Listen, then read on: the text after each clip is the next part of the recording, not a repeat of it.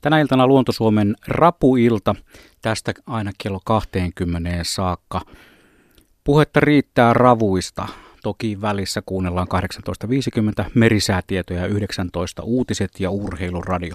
Mutta noin vapaasti suomeksi sanottuna pari tuntinen rapujen maailmassa. Me puhumme suomalaisesta rapukulttuurista ja pyyntiperinteestä maamme vesillä. Minkälainen merkitys näillä saksiniekoilla on maamme järville ja rapujuhlat, ne ovat usein hyvinkin haluttuja, hyvinkin mielenkiintoisia, hyvinkin kosteita välillä ja laulupitoisia suorastaan.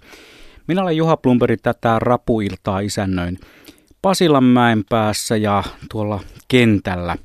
Asikkalan Vääksyssä on Asko Hautaaho, ja siellä on myös hänen asiantuntijaryhmänsä. Annapa Askolle tässä kohtaa, ennen kuin kerron nuo tärkeät yhteystiedot, paikan esitellä meidän illan vieraat.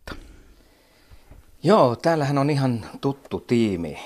Markku Pursiainen, tervetuloa Rapuiltaan. Kiitoksia, mukava olla täällä taas. Ja Erkki Norell, me ollaan täällä sun kotona, tervetuloa mukaan. No kiitoksia. Tämä tuntuu hienolta tervehtiä kotoa. Kiva. Tänne on tuotu tekniset laitteet ja tällä päästään sitten tätä lähetystä tekemään. Ihan lyhyesti, me jatketaan tästä aiheesta ihan kohta, mutta on tavattoman lämmin kesä takana, helle kesä. Mitä ihmettä on tapahtunut ravuille? Onko ne voinut hyvin? päätellen siitä, minkälaisia saalistietoja tuossa eilen ja toissapäivänä keräsin, niin, niin, niin yllättävän hyvin. Kyllähän vähän on syvemmälle menneet ravut. Totuuden nimessä on kyllä sanottava niin, että jokiraputietoja on tullut vähemmän, mutta uskoisinpa, että kyllä siellä hiljasta on lämpimimmissä paikoissa ollut, ollut tuota, pikkujoessa ja järvien rannoilla. Että sielläkin vähän syvempää on pitänyt pyytää. Mitä Serkki? No tota, meidän perhe on kyllä saanut huomattavasti vähemmän kuin edellisenä vuosina, että, että sanotaan yksi kolmasosa. Siihen se on pudonnut. Onko se ollut isoja? Nyt on ollut isoja ja ehkä se johtuu siitä, että ne on ollut syvemmällä ja, ja tota ne on vältetty sitten ehkä niitä pieniä, jotka on vähän matalammassa. Mutta nyt niitä yhteystietoja. Näinhän se homma etenee. 0203 17600 on Rapuillankin puhelinnumero. 0203 17600 Mirjami tuossa lasin takana vastaa puheluihin ja jos on oikein mukavaa, hauskaa, ennen kaikkea kiinnostavaa asiaa ravuista, niin pääsee mukaan lähetykseen. Ja meitä voi lähestyä tietysti myös sähköpostilla radio.suomi.yle.fi on meidän sähköpostiosoitteemme. Eikä siinä vielä kaikki, niin kuin tavataan sanoa, yle.fi kautta Radio Suomi. Sivun kautta pääsee lomakkeelle, josta voi sitten laittaa viestin, se päsähtää tuohon niin sanotusti ruutuun ihan 30 sentin päälle tähän studioon. Meillä on hetken kuluttua, tai jos ollaan oikein tarkkoja, niin se hetki on juuri nyt. Meillä on ensimmäinen soittaja linjalla ja hän on siis Marko Salojärvi. Äänekoski, eiks niin? Joo, kyllä pitää paikkansa. Äänekoski. Terve, terve. Moi moi kaikille kuulijoille. Joo, meillä on tosiaan rapuilta tässä menossa ja, ja tota, sulla on ravustus niin sanotusti verissä. Missä mennään juuri tänään? No joo, ravustettu varmaan 25 vuotta tässä ja tota, nyt on vähän tämmöinen hiljaisempi kausi ollut, että tämä rapurutto on ollut vähän riesana jokiravu osalta. Että tota, Mutta sen verran nyt kumminkin tässä, että syöntirapuja tässä omaan perheeseen yritetään jo kumminkin jollakin konstilla pyytää. Mikä se konsti tänä päivänä on? Ehkä täytyy odottaa vähän tuonne syksymmälle, että vedet vähän viilenee.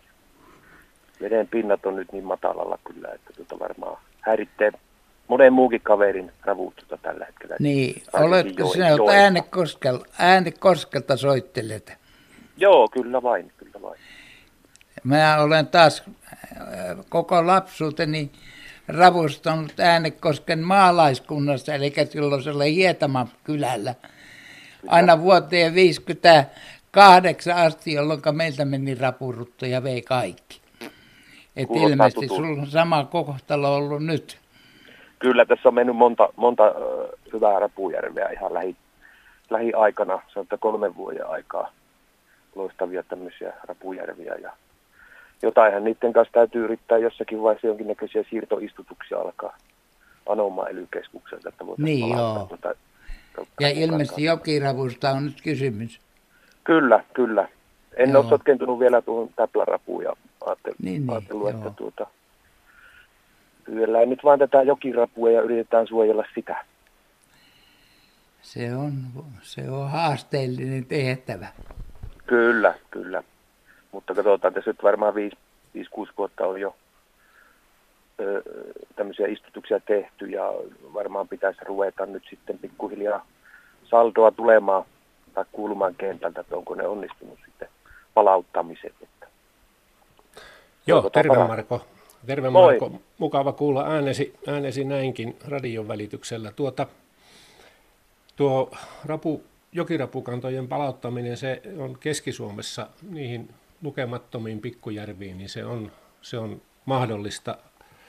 Suuri järvihän se tämä piilevä rapuruton takia ja, ja sitten Päijänteessä keitellessä konnevedessä tietysti täpläramukin takia niin on, on mahdotonta, mutta tota, mitä sä oot suunnitellut tekeväsi sen parhaan järvesi kanssa, minne tuota, missä minäkin kävin sun kanssa ravustamassa joskus takavuosina? Joo, sinne varmaan täytyy tuota, kalastuskunnan edustajien kanssa tehdä vähän sotasuunnitelmia ja sitten tosiaan anoa, anoa sitten viranomaisilta luvat, luvat siihen ja turhia istutuksiahan tuota, voitaisiin välttää sillä niin kuin oli puhettakin, että tehtäisiin niitä testi, testijuttuja, että niitä pieniä sumppuja käytettäisiin hyväkseen yhden vuoden aikana nähtäisiin, että onko se rutto pois sieltä mellaamasta sieltä järvestä. Onko sinulla muuten käsitystä, mitä kautta se rapurutto pääsi sinne teidän pikkujärviin? Joo, se on kysymysmerkki. Se on niin monessa järvessä kysymysmerkki. Onko kenties likaiset merrat? Tulee aina ensimmäisenä mieleen. Mutta voi olla hel- helposti, mitä mä oon tässä historia-aika nähnyt, niin ihan tämmöinen veden vaihtelu yhtäkkiä tehdään jotakin mullistavaa jossakin yläjuoksulla. Entä linnut? Niin, on, on mahdollista. Me ei varmaan tiedä. Jos se tulee tuollaista saastuneesta järvestä ja tuo sen levärihmaston tullessaan, niin... Kyllä. Tämä on Voi yksi mahdollinen. Voi kun tietäisi tarkkaan. Niin.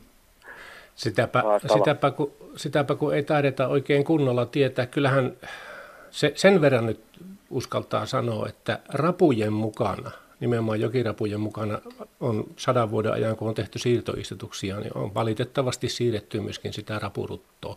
Kun Kyllä. se vanha rutto on se, muodostaa semmoisen piilevän, piilevän muodon ja, ja tuota, se, on, se on se kirottu ja hankala asia, eli kaikkein oleellisin neuvo on se, että se kutun emojärveksi sitä, niin, niin, niin varmistuttaisiin sen puhtaudesta, että siellä on ravustettu monta vuotta ennen kuin siirtoistuksia tehdään. Ja tietysti jos rahat sallii, niin tutkitutettu ne Joo, ravut. Ne voidaan kyllä, se piilevä ruttos kaivaa esiin, mutta se maksaa valitettavasti nykyisin rahaa. Toki voi yrittää saada avustuksia tuolta kalakorttivaroista ja muista tämmöiseen, tämmöiseen tehtävään, kun on hyvä kohde jossa, ja se on hyvä, hyvä suunnitelma palautukselle. Tuttua juttua tuo Evira on aina näyteravut laitettu aina ennen istutuksia, ennen kuin luvat on sitten myönnetty ja katsottu, että yritty siihen, että kanta on mahdollisimman puhas, mitä aina siirretään. Työlästähän se vähän on, mutta näillä toimitaan ohjeilla.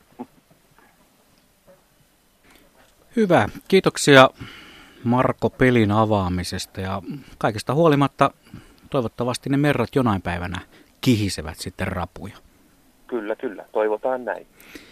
Näin, tämä on tosiaan Rapuilta Luonto-Suomen sellainen. Kello 20 saakka me puhumme ravuista ja kysymyksiäkin voi esittää meidän asiantuntijamme Erkki Nuori sekä Markku Pursiainen ovat valmiina vastaamaan. Täällä on Kaija kysynyt tällaista, että tai ensin hän kertoi, että rapujuhlat on huomenna, mutta onko mahdollista, että minkki on syönyt ravut sumpusta? Mitä sanoo asiantuntijaporukka? Ihan varmasti on mahdollista, jos se vaan pääsee sinne millään tavalla me sisään. Tuota, kyllähän minkki on yksi suurimpia. Mä muistan hamasta nuoruudesta nuorena tutkijana, niin oli yksi järvi, jossa, johon yhden, yhden kesän ajaksi ilmestyi minkin, tai kaksi pesää. Ja kolmannekseen putosi sen järven rapupopulaatio yhden ainoan kesän aikana, niin ja valehtelematta sankollisen keräsin yhdestä kallionkolosta pelkkiä saksia minkin syö ruokailupaikalla. Että jos se vaan pääsee rapuun käsiksi, niin takuulla syö. Hyvä. Tämä selvitti varmasti Kaijaa. Tosin se ei kyllä häntä lohduta yhtään rapujuhlalta, jos on huomenna ja ravut on kaikki syöty. Nyt on kuukausi ollut ravustusaikaa jo menossa ja kuten tuossa Marko äsken sanoi, niin ei oikein vielä tällä hetkellä toimi tuo ravustus, mutta lokakuulle astihan sitä saa ravustaa. Milloin on paras hetki mennä ravustamaan? No nyt tulee erittäin hyvä kysymys. Markku, lähdetkö sä avaamaan tätä? Kyllähän se kesän tulosta on, on kiinni, eli ei ole yhtenä vuonna yhtä on optimaali hetkeä. Tänä vuonna kyllä ilmeisesti mentiin täpläravulla sillä tavalla suurissa järvissä, ehkä tätä eteläisintä Päijännettä lukuottamatta, että on eletty aika hyvää vuotta alusta lähtien. Ja se johtuu siitä, että – alkukesä, kun oli mukavan, jo toukokuussa oli jo lämmin, niin silloin kuorenvaihdot eteni hyvää vauhtia ja, ja tuota, ravut oli aktiivi, aktiivisesti liikkeellä. En yhtään ihmetteli, jos nyt tulisi notkahdus ja syyskuussa taas tulisi parempi, koska ne menee uudestaan kuorenvaihtoon. Mutta minun mielestä Marko tuossa hyvin puntaroi tätä jokiravun suhdetta, koska hirmuisen lämmin, matala järvi, matala joki niin, niin, niin ravustijat, niin kokeneet ravustijat, kuten Marko äsken, niin ei edes lähde pyyntiin, kun ne tietää, että, että, että tyhjän saa pyytämättäkin. Tai sitten, että on, tulee ongelmia niiden rapujen säilyvyyden ja muun, muun kanssa. Joo, kyllähän tota, se saattaa olla niin, että se on vielä lokakuuhun asti, niin voidaan ravustaa ihan hyvin. Ja tota, mä vähän epäilen, että isot ja ovat liikkeelle, mutta pienet lähtee liikkeelle sitten, kun on toisen kerran vaihtanut kuorensa. Onko syvyydellä merkitystä? Nyt jos ajatellaan, että on ollut tavattoman lämmin kesä. No tota, tässä tuli yksi viesti, jossa tämä kaveri väittää, että, että kun aikaisemmin oli niin, että sanottiin, että kun tämä on sellainen rapuvaari, joka lähetti tämän kysymyksen, tai siihen, niin sanoi, että mistä johtuu, että täplärapu, jota sanotaan, että kun tulee lämmintä, niin se lähtee syvempää. Mutta tänä vuonna on ollutkin poikkeus. Veden lämpötila on ollut 23 astetta ja silti alta metristä ovat ravut tulleet. Ja nimenomaan täpläravut. Et tota, Tämä on nyt sitten ilmeisesti kysymys siitä, että onko siellä paremmat turvapaikat, onko siellä enemmän ollut ruokaa, mutta jokuhan siinä täytyy jo selitys olla. Ei ne ainakaan äh, niin helposti ole tottuneet siihen lämpimään veteen, tai menee tiedä. Kuinka kauas turvapaikasta täplärapu tai jokirapu voi lähteä? Vai haluaako se pitää itsensä niin lähellä sitä koloa, että ei tapahdu mitään yllättävää. Mitä isompi rapu, niin se isompi on se reviri. Tutkimusravustuksissa äh, todettiin, että se on tuommoinen noin viisi metriä halkasijalta oleva ympyrä, mikä on merralla se paras pyyntialue ja samalla se on, mutta se kysyjä oli jokiravusta.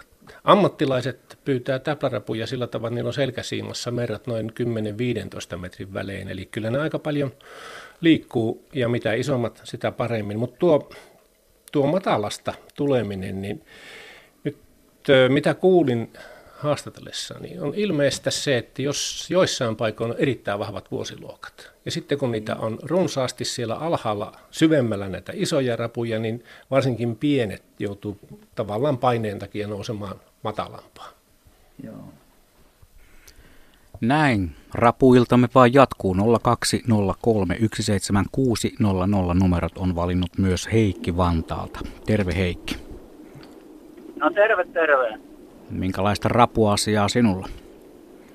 No ihan noista ravun syöteistä olisin kysynyt, kun tuota, nythän niitä on joskus vähän vaikea saada ja, ja tota, tänä vuonna itsekin kävin hakemassa Citymarketista noita kalanperkujätteitä ja kolmesta kävin hakemassa. Mistään ei saanut ja, ja sitten hyvä ystäväni Kari Sodankylästä, niin Karille terveisiä, niin neuvoi, että kokeilepas perunoita, että keitä perunoita ja laitan niitä pehmeitä tai puolikovia perunoita sinne mertaan ja tota, mä kokeilin ja, ja sitten menin katsoa, niin kuinka ollakaan, niin ne oli, ne oli melkein kokonaan syöty ne perunat joka kerta ja, ja sitten jos ei ne oltu syöty, niin ainakin kuoret oli kaikki syöty, että tota, onko kellään muulla kokemusta, että tykkääkö ravut todellakin perunoista?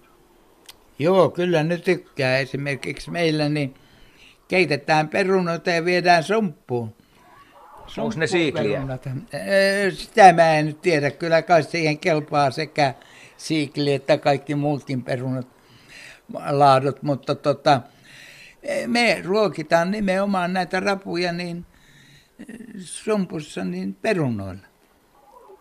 Joo, ja Et sitten kyllä. toinen huomio, toinen huomio, minkä mä tein, niin tota, kun mä laitoin katiskaan niitä perunoita myöskin, kun sielläkin oli rapuja, mullakin niin katiskat toimii sumppuna, niin tota, sinne tuli ihan älyttömästi pikkukalaa, tuli särkiä, oikein mm-hmm. parvisärkiä, kun mä en ole koko kesänä saanut yhtään särkeä, niin kun siellä oli perunoita katiskassa, niin sitten mä sainkin ne särjet syöttikaloiksi noille ravuille, että se toimii näinkin. Että... Joo, kyllähän rapu on, sehän on kaikki ruokane eläin siinä mielessä, että se syö niin kasvisruokaa kuin sitten liharuokaa, muun muassa äh, lihapullia. Lihapullilla olen ku, kuullut, että eräs rouva ravusti nimenomaan ja sai hyvin rapuja. Mutta syökö todella sitten särjetkin noita perunoita? Ja tuskinpa, tuskinpa ne särjet, no ehkä siitä semmoisia li, liukenee semmoisia mukavia sokereita, jotka houkuttelee. Se hajun perässähän nämä pikkukalat tulee se ruok, ruokansa Niin varmaan, kyllä kyllä. Mutta mut semmoinen juttu tuossa, tota, me tehtiin joskus vuosia sitten yksi selvitys, tuommoinen leikki, vähän leikkimielinen koe, jossa oli näitä kaupallisia rapusyöttiä, joista osa ihan kasvu, kasvipohjaisia. Erittäin käteviä sinänsä, koska ne on nappuloita – ja tuota, niitä ei tarvitse säilyttää missään niin kuin pakasteessa tai muuta. Toimii oikein hyvin, mutta pöytää pikkusen pienempiä rapuja. Kyllä särki oli meidän vertailussa paras, ehdottomasti paras. Ylimalkaan kaikki kalat haukeen lukuottamatta löi nämä kaupalliset leivältä. Joo, kyllä, kyllä. Ei muu muuta. Annetaan muille mahdollisuus jatkaa. Kiitoksia. Kiitoksia Heikki ja tosiaan meille voi soittaa 020317600 radio.suomi.yle.fi sähköposti ja sitten vielä sieltä yle.fi kautta Radio Suomi-sivun kautta löytyy sellainen, sellainen lomake, jolla pääsee. Ja onhan siellä sitten se viesti studioonkin, eli vaihtoehtoja on monia tähänkin lähetykseen osallistumiseen. Pakko on kysyä asiantuntijoilta, että jos laittaa oikein semmoisia hyvin maustettuja lihapullia ravun syötiksi, niin alkaako se rapu maistua sitten niin kuin paremmalta, vielä paremmalta kuin se maistuu normaalisti? No tuo mä en kyllä usko. Tietysti jos on silja oikein voimakkaasti, niin sitä tiedän, miten siinä sitten käy, mutta voi olla, että tämä rapu voi muuten huonosti sitten, että se saattaa jopa menettää henkensä siinä. Mutta tota, kyllähän, kyllähän on selvä niin, että, että kun laitetaan tällaisia maisteita, niin kyllä ne ravutkin rupeaa, mutta yleensä se kyllä keittäessä tulee nämä mausteet parhaiten esille, että jos sinne laitetaan siljiä ja niin edelleen, varmasti se rapukin maistuu silloin. Mm. Ja ehkä kuitenkin parempi säästää ne lihapullat sitten sinne rapujuhlien pöytään niin kuin oheisruuaksi. Eihän se, Ehdottomasti. Eihän se rapu kuitenkaan ole niissä kinkereissä yleensä se, se on se pää vieras, mutta ei kuitenkaan se, millä vatsa täytetään. Näinhän se no tuppaa no, tota, menemään. Kyllä me äsken näitä syöttiin aika suurella menestyksellä, että En tiedä, tuliko herralta mahat täyteen vai ei, mutta... Ilmankos tuo juttu on sen verran raukean kuuloista, te olette syöneet niitä rapuja ennen lähetystä. No niin, mutta joka tapauksessa rapuilta se vaan jatkuu. Meille voi laittaa näitä kysymyksiä. Meille on tullut myös yksi kappale todella mielenkiintoisia kuvia ja tämä kuva, tässä kuvassa on tuota, tämä on Padasjoelta Päijänteestä on pyydystetty rapu, joka on sininen tai oikeastaan sinivalkoinen täplärapu. Kuvassa tämä on sitten tavallisen täpläravun kanssa, joka on sitten tuollainen ruskehtava, mutta tämä sininen, tämä on vähän niin kuin Suomi 100 täplärapu, sinivalkoinen. Joo, onko, onko, tämä kuinka, onko tämä kuinka erikoinen havainto? No, kyllä se täpläravulla on aika erikoinen. Tämä oli jokiravulla hyvin yleistä, että sitä kutsuttiin niin kutsutusti saviravuksi. Eli se oli savi pohjalla, ja jos tämä täplärapu on kaivannut sinne tämän oman kolonsa, niin se muuttaa suojavärikseen. Se pystyy muuttamaan tämän värin suojavärikseen ja silloin se on sininen. Tästä ihan selvästi puuttuu väriainetta. Kyllä siinä, siinä on tuossa kuvassa on loistavasti tuo punertava, rusehtava väri tuossa toisessa ravussa ja tästä toisesta melkein puuttuu, että siinä on vähän tuota vihertävää jäljellä tuon sinisen lisäksi. Ja kyllä näitä silloin tällöin aina, aina tapaa, mutta niin kuin oli tuossa esillä, niin kyllä jokiravulla tuo on selkeästi tavallisempi malli, malli, mutta ei tuo harvinainen ole. Mutta erittäin hyvät värit sattuu noille kahdelle tuossa kuvassa. Mutta joka kerta kun ravustaja tällaisen saa, niin aivan varmasti hätkähtää, että mikä sieltä tulee. Joo, siinä tulee helposti se, että tähän on pilalla. Mm. Se saattaa hyvinkin helposti tuoda sen niin, että jotain vikaa siinä ravussa on. Mutta tota, kyllä se on ihan selvä savi, savirapu. Onko näitä sit... on ihan niin, viimeisen päälle hienon näköinen kuva oh, kyllä. Todella, todella hieno jo. Todella ja hieno. Tuli vaan mieleen, että onko tällaisia muita värivariaatioita esiintynyt kuin tämä sininen? No vihertäviä, hyvinkin vihertäviä on aina, aina silloin tällöin, mutta yksi yhteinen piirre niillä kaikilla on. Sitten kun ne on tuossa edessä keitettynä, niin kaikki on punaisia. Kyllä. Joo, se, se johtuu taas siitä, että kaikki väri, muut värit häviää siitä, paitsi kellan kellan punertava väri, niin se jää siihen ja sen takia niistä tulee punaisia. Kaikki on sama värisiä. Pitäisikö meidän hieman kertoa hei ravunpyynnin historiasta? Miten se menee täällä meillä ja Euroopassa? No tota, sitähän sanotaan niin, että jo muinaiset babylonialaiset niin, niin on syöneet rapuja ennen ajanlaskun alkua. Ja siitä se on pikkuhiljaa sitten levinnyt tänne Euroopan puolelle, muun muassa Keski-Euroopassa, niin luostarit 700-luvulla niin käytti, alkoivat jo käyttää sitä paastoruokana. Eli se oli paastoruokaa, rapuja, niin sitä sitten syötiin kaikkialle ja siitä sitten myös kansa oppi sen niin, että tota, sitten voidaan paastoaikaan syödä. Ja taas vastaavasti, niin sehän sai sellaisen hovikelpoisuuden vasta Napoleonin aikaan, paitsi meillä Pohjoismaissa. Niin, tuo todellakin niin, niin hovikelpoisuus. Pietari oli ja Saksa oli niitä maita, minne Suomesta 1800-luvun viimeisenä vuosina, 1800-luvun alussa ennen rapuruton raivoa, suurta raivoa, niin vietiin valtavat määrät muistaakseni tullitilaston mukaan niin enimmäismäärä oli 16 miljoonaa niin, jokirapua. Se oli iso tulo ja, ja tuota, Rutto teki kyllä aika valtavan tulonsiirron maaseudun vähäväkiseltä kansalta tuonne, tuonne jonnekin muuanne. Ja täytyy sanoa niin, että äh, Keski-Euroopassa koko rapukulttuuri katosi tuon rapuruton myötä, että sitä kerkestää herrakansa nauttia muutamia kymmeniä vuosia Napoleonin mm. jälkeen ja, ja tota, sitten se rutto tuli. Onneksi. Pohja, siinä muita syitä. tullut silloin. Onneksi kuitenkin on semmoinen juttu, että, että tota, täällä pohjoisessa oli rutto vähän eteni hitaammin ja, ja tota, niinpä rapukulttuuri parhaimmillaan on säilynyt Ruotsissa melko hyvin vielä täällä Suomessa. No jos Suomessa kuitenkin lähdetään sitten istuttamaan uutta kantaa, niin eikö se onnistu etelämpänä? Mikä se ongelma on? Kyllä minä en niin hyvin itse asiassa tunne Keski-Euroopan rapukantoja, minkä vahvuisia ne ovat, mutta kyllä yleensä on puhuttu siitä, että se rapurutto, kun jää se nimenomaan se vanha 1859 Pohjokeen tuotu vanha tyypin rapurutto, niin se jää piileväksi niihin kantoihin ja, ja tuota, ne on erittäin pirstaleisia, siis sanotaan harvalukuisia, ja aina on rutto läsnä siellä populaatiossa.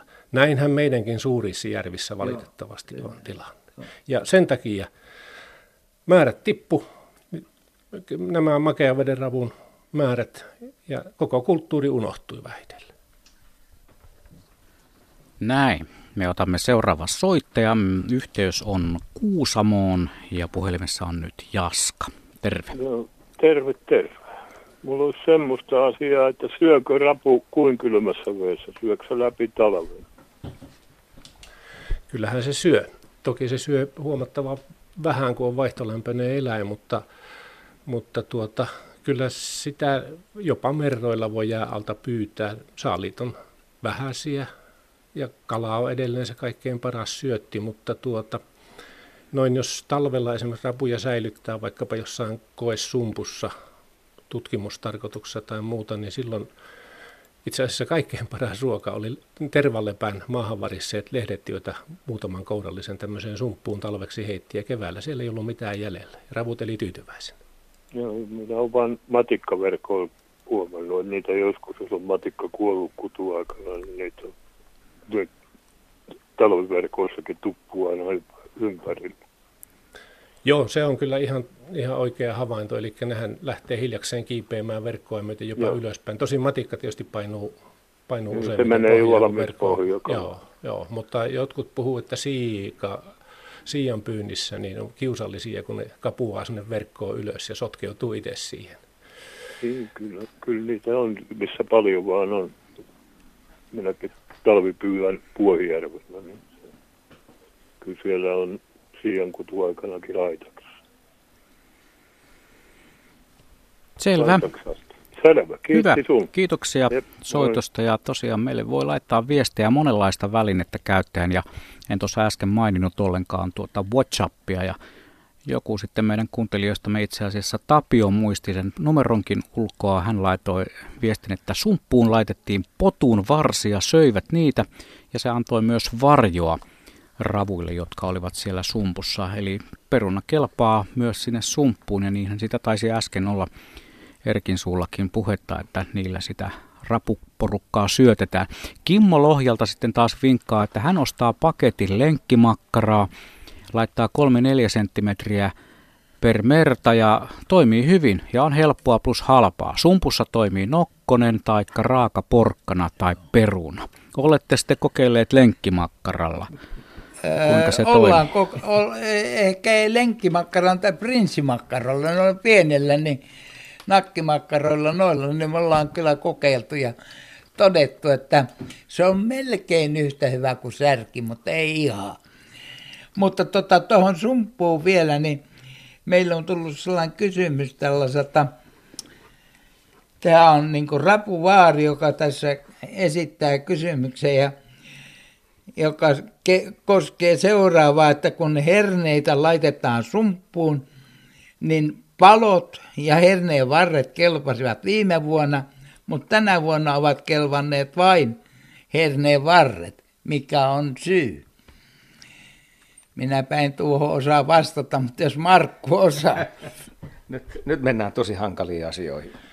Tuota, en, en todellakaan tiedä, miksi noin on käynyt. Onkohan herneet ollut sitten kovia, kovempia kuin viime vuonna tämän helteisen kesän takia tai jotain muuta sellaista, mutta voisin tuohon leikkimillisesti sanoa, että ne on siitynyt salaattiin, ravut, ja syö lehtiä vaan. Ravulla on mennyt hernen nenään.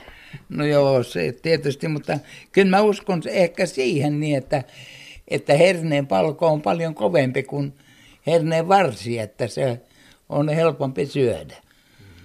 Mm.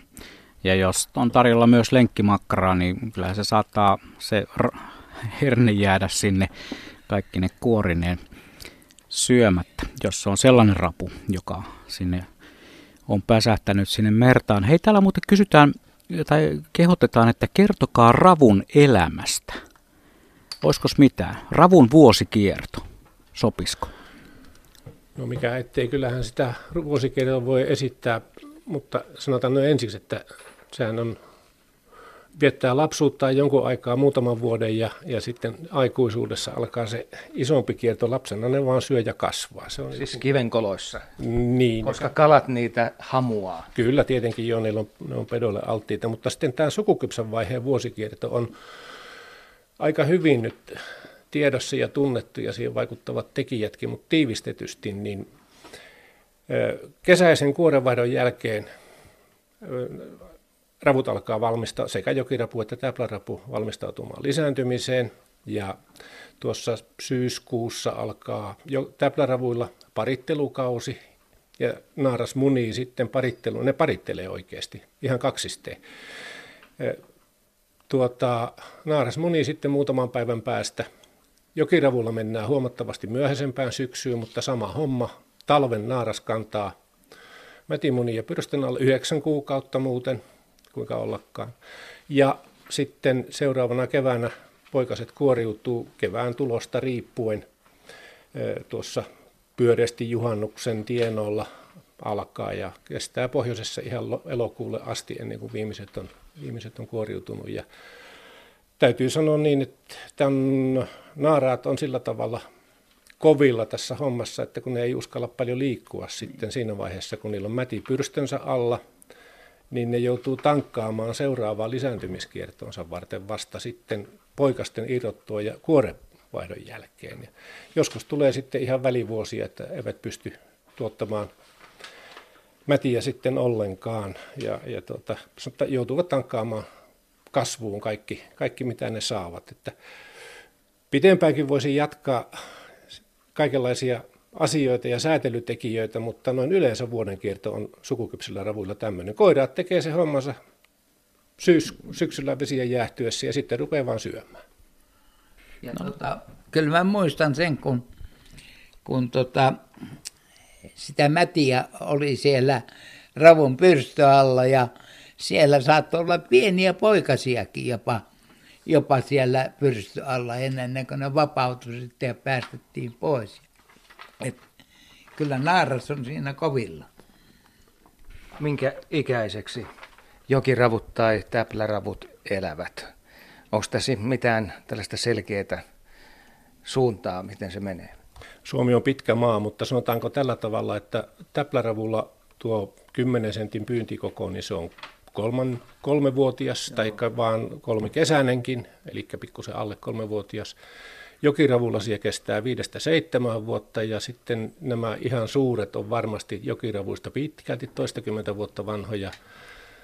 Täpläravusta veikkaa sitten, kun täällä pyydetään sen verran tehokkaasti näillä suurilla vesillä, niin, niin, niin eiköhän se merta ole edessä tuonne viiteen seitsemän vuoteen mennessä, jolloin se on tämmöinen 16-17 senttinen. Näin, siinä tuli tiivistetysti aika paljon ravun elämästä, ei enää niin salaisesta elämästä. Meillä on Puumalasta Matias mukana lähetyksessä. Terve Matias. No niin, terve terve. Joo, ole hyvä. Minkälaista rapuasiaa sinulla Puumalassa? No ihan tästä oikeastaan tästä sumputuksesta jonkin verran on ollut puhe ja itse asiassa sen verran voi omia kokemuksesta, kun se peruna ja porkkana ja jälkeen mainittu vielä tuntuu paremmin, paremmin maistua. Mutta tästä sumputuksesta niin on niin monenlaista tietoa liikkeelle, kuinka pitkään rapuja niin kuin vaihtuva, vaihtuvassa vedessä, jos ne on sumpussa ja niitä ruokkii, niin kuinka pitkään niitä siellä, siellä niin kuin voi kohtuudella säilyttää. Että tuleeko sille ravulle sitten siinä jotain, tai sumputuksen aikana jotain, jotain ongelmia, mitä, mitä se ei vapaana, vapaana luonnossa sitten tulisi. No eipähän siinä tule muuta kuin se, että jos niitä sumpussa on kovin paljon ja tulee nälkä, niin alkaa kannibalismi. Ja sitten jos se pahussoikoon pääsee alkamaan, niin, niin, niin se kyllä etenee niin, että lopulta siellä ei joku muutama hassu koljatti jäljellä. Mutta tätä kannibalismia pitää välttää. Tai voi välttää sillä, ettei missään tapauksessa anna minkäänlaista eläinproteiinia, ei edes juustoa sinne sumppuun, koska se on selvä havainto, että, että tuota, jos, jos kalanpaloilla yrittää niitä, niitä ruokkia ja paljon on rapuja, niin kyllä ne tappelee keskenään ja siitä ruuasta ja siitä alkaa kannibalismi valitettavasti. Eli, mutta mitään ylärajaa sumputuksen kestolle ei voi panna, jos niillä on hyvät olot, niin eläähän ne hirmuisen kauan. Me on tutkimussumputuksia tehty niin jopa vuosi. Okei, no. joo. Joo, tästä on tosi paljon erilaista, erilaista tietoa liikkeellä. Että tämä on ihan mukava kuulla, että tuossa on joskus ollut vähän hätää, että pitääkö kiireellä ravut syödä, syödä miten pitkään ne siellä, siellä pärjää. Mutta, mutta hyvä, Meil... hyvä sitten jatkoa ajatella. Me esimerkiksi siellä Hietamalla aikoinaan niin sumputettiin vähintään kaksi viikkoa ennen kuin keitettiin. Et se oli niin kuin yleinen tapa, kunhan päivittäin käytiin katsomassa, että siellä on ruokaa tarpeeksi paljon. Aivan, aivan. Joo, Joo kiitoksia paljon, paljon tästä tiedosta. Kiitoksia Matias soitosta ja Matiaskin oli valinnut ne numerot 020317600. Noin 10 minuutin kuluttua tämän asemaryhmän kautta kuunnellaan säätietoja merenkulkijoille, mutta kysymyksiä on tullut myös sähköpostilla. On muun muassa Jaakko kysyy tällaista, että olen saanut kalaa onkiessa ravun sekä mato että taikina syötillä, mutta miten rapua ongitaan tarkoituksella? Oletteko olleet rapuongella? Ihan varmasti on oltu. Joo, ja suorassa kyllä. lähetyksessäkin joskus. Aivan oikein. Oltiin kerran aikoina, oltiin sun kanssa siellä Nastolassa. Joo. Se on ihan sellainen, että niin kuin onkiminen yleensä, ainoa vaan niin, että sen pitää sen syöti olla silloin pohjassa. Eli kala palaa ja sitten tota, narvu siitä keppiin. Ja sen jälkeen sitten pitää olla tällainen liippihaavi, tällainen niin kuin sanotaan kourumainen haavi, joka on katiskaverkosta tai jostain kanaverkosta tehty. Ja, ja sitten kun se rapuus ottaa siitä kiinni ja rupeaa syömään, nostetaan hiljaa sitä ja työnnetään tämä haavi alle ja nostetaan kaikki ylös. Niin se rapu tai ne muutamat ravut, mitä silloin saatiin, niin mä huomasin, että ne piti aika tiukasti siitä saalista kiinni ja vasta ennen veden pintaa ne rupesi epäilemään, että tässä on jotain hämärää tässä hommassa, mutta siinä vaiheessa tämä liippi olikin siinä alla. Joo, ja tota se ainoa on vaan se niin, että se nosto on hyvin tasainen. Ja heti kun se tulee vedenpinnan yläpuolelle, niin silloin ne hellittää. Mutta eikö joskus pyydetty sillä tavalla, että oli joku tällainen kala siellä pohjassa, siis kuollut kala, ja odotettiin, että siihen ympärille tulee runsaasti Kyllä, jokirapuja siihen aikaan, ja sitten kun ne kaikki on siinä, niin äkkiä rynnätään ja kerätään vähän niin kuin marjoja koriin. Kyllä siis tällä haaskapyyntihan on ollut niin, että siinä kun raput tulee, niin sitten täytyy varovaisesti. Ainoa siinä on vaan, että sen saa kohdistettua valon siihen, koska tähän tapahtuu yleensä aina pimeässä. Niin saadaan kohdistettua se valo siihen ja sitten nostettua, nostettua selästä nämä ravut. Ja silloin ne on yleensä kyllä olleet jokirapuja, joita näin pyydetään. Sillä täplärapu on semmoinen veijari, että se heittää ne saksassa sen verran taakse, että jos sä huonosti otat panssarista, selkäpanssarista kiinni, niin se on sun sormessasi. Tämä, on pieni varoituksen, varoituksen sana tästäkin. Joo, kyllähän noita kaikkia on tullut juniorina harrastettua eräässä pinkkukaupungin pienessä joessa. Tehtiin niitä semmoisia pieniä haaveja, keppiin kala ja sitten haavi siihen taakse ja sitten hätytettiin sitä rapua, niin se singahti sinne haaviin. Tämän päivän noilla taskulampuilla, jotka ovat ihan eri luokkaa kuin ne vanhat kunnon hehkulanka polttimolla varustetut patterilamput, niin olisi homma ihan toisenlaista, mutta turhaan sitä on haaveilla menneitä aikoja, koska juuri tällä hetkellä meillä on Keski-Suomesta Rami langalla rapuillassa. Terve Rami. Moi. No niin, tuota, rapuralla. Mä oon kysynyt tuota ennenkin tätä asiaa, niin varmaan parikin kertaa, niin kun aina vähän pidetään no, meteliä meteliä, mutta tuosta, että nämä rapumerrat pitäisi täsivyöjä. Ja tuota, miksei muita pyytimiä, verkkoja, katiskoita, miksei niitä voi ma- vaatia samaa. Hyvä. Ihan, ihan tuota loistavaa kyllä, kyllä minun mielestä tuota, niin kyllä, kyllä tuota, koska samoilla vesillä pyydetään ja näillä mu, muilla pyytimillä. Ja tuota, sä voit tuoda kuule Tuusulan järvestä keiteleiseen kalanpyytimeen.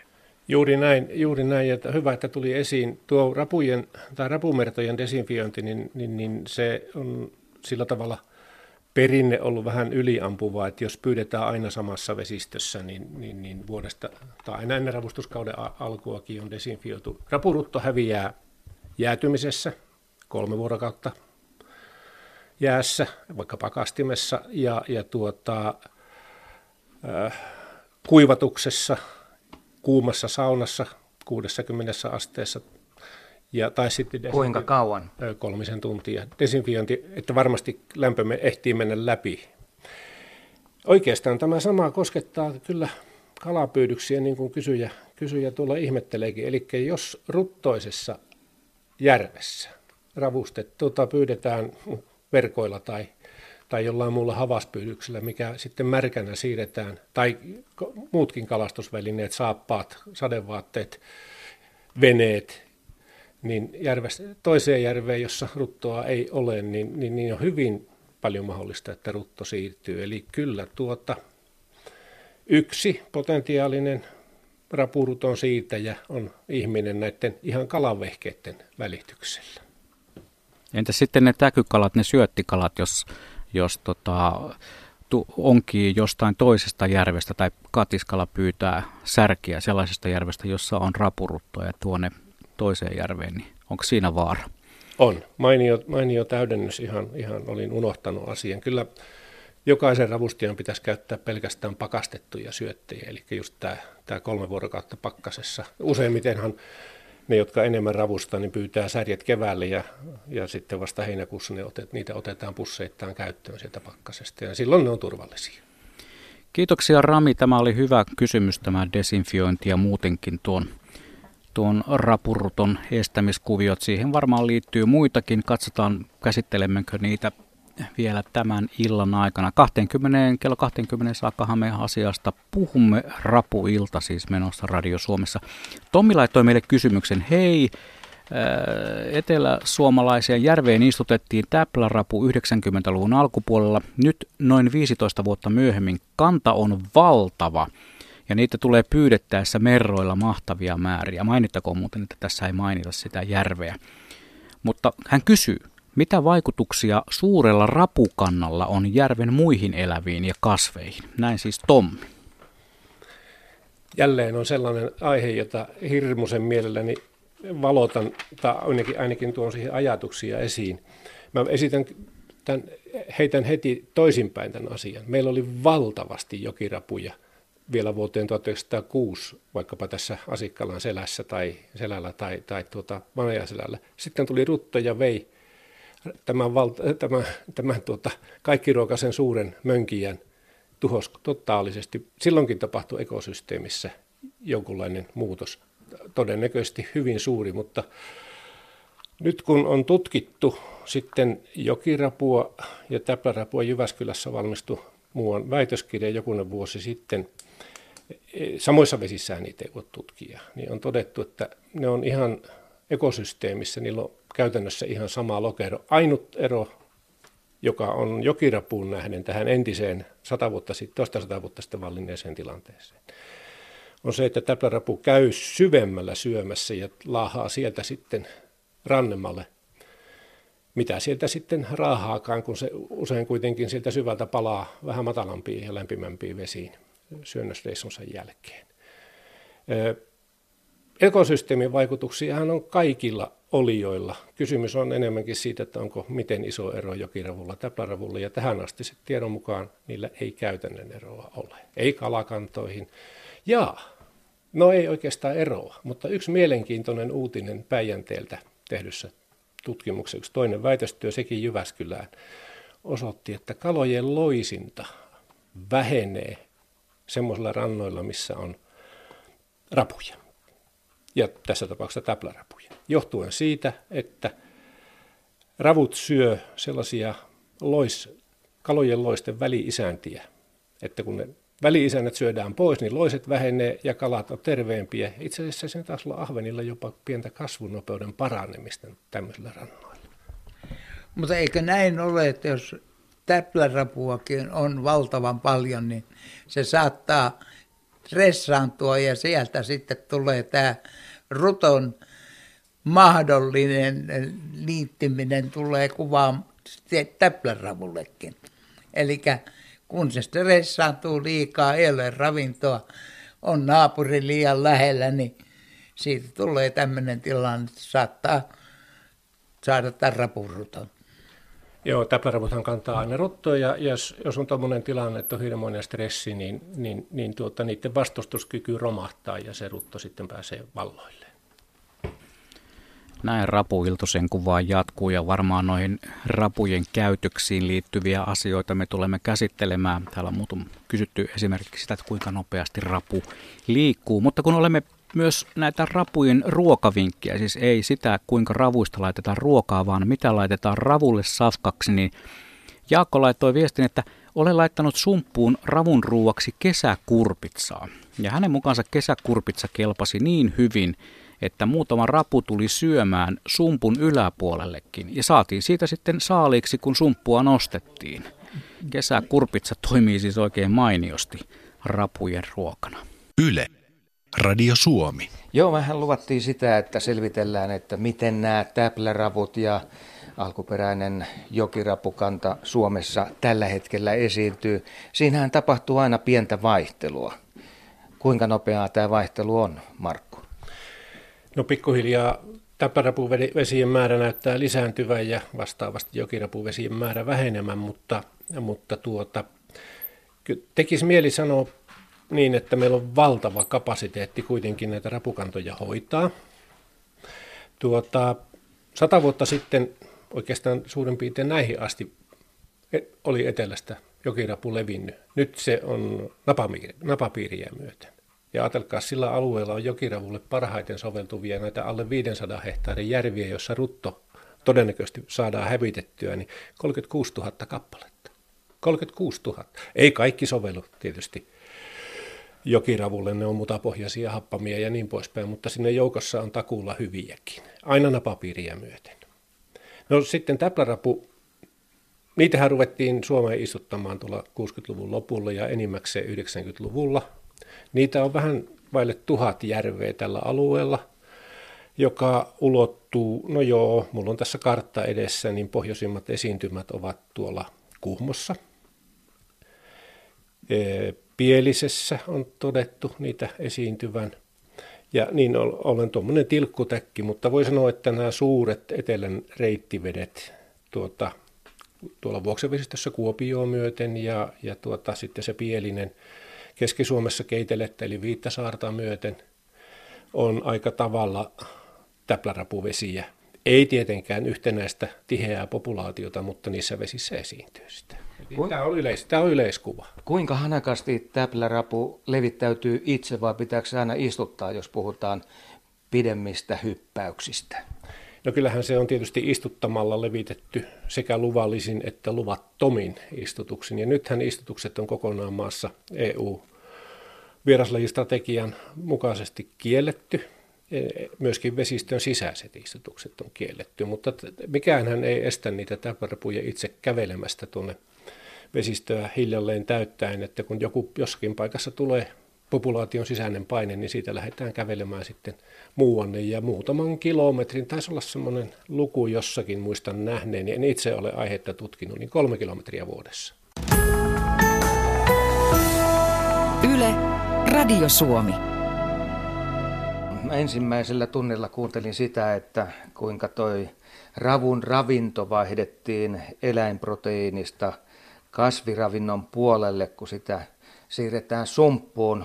Erkki Norel, mikä juttu tässä nyt sitten on? Parannetaanko sillä ravun makua vai mitä tapahtuu?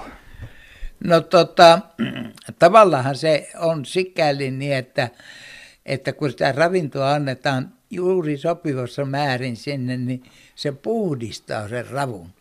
Eli periaatteessa suoli, suoli tyhjenee ja siitä tulee, niin kuin sanotaan, puhtaampi eläin kuin silloin, kun se on merrassa ollut. Niin, meidän täytyy nyt muistaa, että rapuhan taitaa olla jonkun asteinen raadon syöjä. Se on raadon syöjä kyllä ja, ja tota, se, nämä puhtaat, niin kuin sanotaan kasvikset, niin kyllä ne puhdistaa sen kokonaan. No käykö sillä tavalla, että rapu syö sitten niitä järveen pudonneita lehtiä. Eli tällä tavalla olisi vähän niin kuin salaattiosastollakin. Kyllä se karekehan on nimenomaan semmoinen, mitä se syö erittäin paljon. Eli lehdet, eh, kaistojen, eh, kaistojen nämä varret ja niin edelleen. Kyllä kaikki tämmöinen kasvisruoka käy sillä. Joo, kyllä tuota, karike on ravintotutkimustenkin mukaan erittäin keskeinen. Ja siinä on vielä semmoinen piirre, että pikkuravut, varsinkin nämä ihan vastakuoriutuneet vähän toista senttiä pitkät poikaset, niin ne napsii ihan eläinplanktoniakin ja saavat sitä todella tehokkaasti, vaikkapa pesuvadissa olen, olen nähnyt sitä tapahtuvan. Ja sitten kun mennään isoon rapuun, niin se on, alkaa olla sen verran hidas ja kankea otteinen, että se ei ohi kiitävää särkeikään saa kiinni, että joutuu tähän raatopuolelle eläinvalkuaista saadakseen. Toki pohjaeläimiä ne kaivelee sitten runsain määrin tuolta, mutta siinä on se kasveissa se hyvä puoli tuolla karikkeessa, mistä oli puhetta, niin Siellähän on sieniä, bakteereita, kaikkea muuta sellaista niiden pinnassa. Eli se saa tämmöisen kasviravinnon mukana pitkin talveekin välttämättömiä aminohappoja omaan kasvuunsa. Markku, sä oot seurannut rapuja hyvinkin läheltä. Kuinka paljon ne päivässä syö? Tuollainen vähän isompi rapu. Pystyykö kukaan tällaista sanomaan? Vai syökö ne esimerkiksi muutaman kerran viikossa? Kyllähän ne syövät vatsansa täyteen aina, kun ravinto on vaan tarjolla, mutta totapa en muuten pysty sulle sanomaan, että paljonko ne pystyy päivässä syömään, esimerkiksi suhteessa ruumiinsa painoon tai, tai tällaista. En muista edes nähneen sellaista tutkimusta. Menisikö pieni kala kerralla? Kyllä menee, joo, sä jauhaa sen, jauhaa sen sellaista. Kyllä tuota, yksi ainut rapu tuommoisen viisenttisen särjen palaan syö ihan ruodoksi merrassa. Joo, melkoinen popsia, mutta ennen kuin otetaan seuraava soittaja mukaan lähetykseen, niin on pakko, jälleen kerran on pakko nostaa tämä klassikkokysymys esille. Sen on tällä kertaa lähettänyt Timo. Eli miten sitä sanotaan, kun on kuultu, että se kissanliha olisi paras ravunsyötti. Onko kellään oikeasti kokemusta? Se on se vanha sanonta, että on niin kuin kissat on ravunsyöttejä. Meni hiljaiseksi porukka. Meni hiljaiseksi porukka. Että tota, kyllähän sitä pikkupoikana uhiteltiin, että haetaan naapurin katti ja tehdään sitten ravun syöttiä, mutta kyllä se aina on jäänyt tekemättä. No Aika hyvä niin. joku asteinen legenda. Näin on. Hyvä. tämäkin, on. tämäkin asia kuitenkin jälleen kerran nousi esiin ja olihan se pakko kysyä, mutta kuten me kaikki tiedämme, kissoja ei todellakaan saa kohdella tuohon malliin. Kissat on hienoja otuksia. Niillä on maailmankaikkeudessa ihan toinen funktio kuin toimia rapusyöttinä. Meillä on nyt Asikkalan suuntaan te teidän nurkille sinne on puhelu. Siellä on Arto langan päässä. Terve Arto. Terve. Sä olet myös kova ravustajamies, mutta sä et ole ihan niin kuin perinteisen luokan ravustaja, vai miten se nyt on? Sä olet joka tapauksessa niin kuin saamiini tietojen mukaan virtaavan ravustus veden niin kuin spesialisti, onko näin? No, no joo, tota, er, Erkki Norella on tuttu ja, ja tota, hänen kanssa ollaan asiasta juteltu. Mä oon siis tämmöinen puolieläkeläinen täällä Pulkkilaharjulla ja tässä, tässä on nämä salmet, salmet ja mä oon täällä kesäpaikka ja laiva tässä Käksalmessa ja mä joskus – joskus innostuin kokeilemaan, että tulisiko siitä rapuja ja siitähän tulee täplärapuja kyllä. Ja, ja se on siinä tietysti, kun on salmi, niin se virtaa vähän se ja, ja sitten se on aika syvä. Et si, siinä mielessä se on aika erikoinen paikka. Ja, ja tota, siis seitsemän vuotta mä oon siinä nyt, nyt tota, harrastanut tätä me, mer, merroilla ravustusta ja, ja tota, suuri yllätys oli, kun silloin ensimmäisen kerran laskin siitä laivan kannalta kaksi mertaa illan suussa veteen ja sitten kun mä kävin niin kuin ilta uinilla ja auringonlaskua katsomassa, niin siellä olikin rapuja, niin tota, totesi, että siitä saa lähiruokaa. Että, että kuinka, syvällä, ah. kuinka syvällä pyyntiväline on? No tota, siis joo, siis salmi on sen verran syvä, että ne on 8-10, jopa 12 metriä syvällä. Ja, ja tulee täplärapuja ihan kivasti, ei niin paljon kuin kaverit kehuu tuolla Väksyssä tutut yläraitilla, että ne saa tuolta Selkäsaarilta ja Askalaselän luodolta, mutta tota, kuitenkin sillä tavalla, että kun ei ole pitkä matka, niin ne kannattaa ottaa talteen. Saattaa olla kuullut, että kehuskelevat vaan, että kyllä, kyllä se ilmeisesti saattaa aika paljon paremmin. No, no en tiedä, mutta, mutta niin kuin mä, mä Erkki sulle kerroin joskus, niin se yksi, yksi ihmeellinen saalis oli tuossa Virmallaselän puolelta, kun, kun kalaverkkoon tuli semmoinen 19 senttinen ja se oli 20 metrin syvyydestä. Joo, eli, eli täpärapuja elää kyllä ihmeen syvässä. Kyllä ne elää, joo. Ja tota, silloin siellä Amerikasta, mistä se on tuotu, niin on jopa 60 metristä saatu rapuja, täplärapuja. Just joo, just joo. Ja kyllä Lohjajärven suurimmasta syvänteestä, kun muistaakseni 56 metriä on verkkoon tarttunut myös rapua, täplärapua. Että Ai jaa, Suomessakin, joo, joo, Suomessakin niin, ollaan näin syvällä. Joo, joo. Joo, no se on tuo virtaavan paikan niin kuin, ravustus on siinä mielessä aika haastava, että kun siitä, niin kuin nyt eilen ja toissapäivänä puhalsi kunnolla tuolta, tuolta enselältä, niin tota, niin siinä on aikamoinen soutaminen sitten, kun sen sieltä kymmenestä metristä nostaa ylös, ja, niin silloin yhtäkkiä tota vene onkin jo aika kaukana, että saa, saa soutaa takaisinpäin sitten vasta tulla ja vasta virtaan, että saa sinne, mutta on se, se on ihan kiva, kun se on kuitenkin soutuvenen matka, että ei tarvitse millään peräprutkulla mennä kuin pitkiä matkoja hakea rapuja. Mutta kuinka, kuinka isot painot sulla on tai kivet sulla on sinne merrassa, koska virtahan vie ja tuuli vie niitä mertoja, niin kyllä niin pitää olla ankkuroituna jollakin tavalla.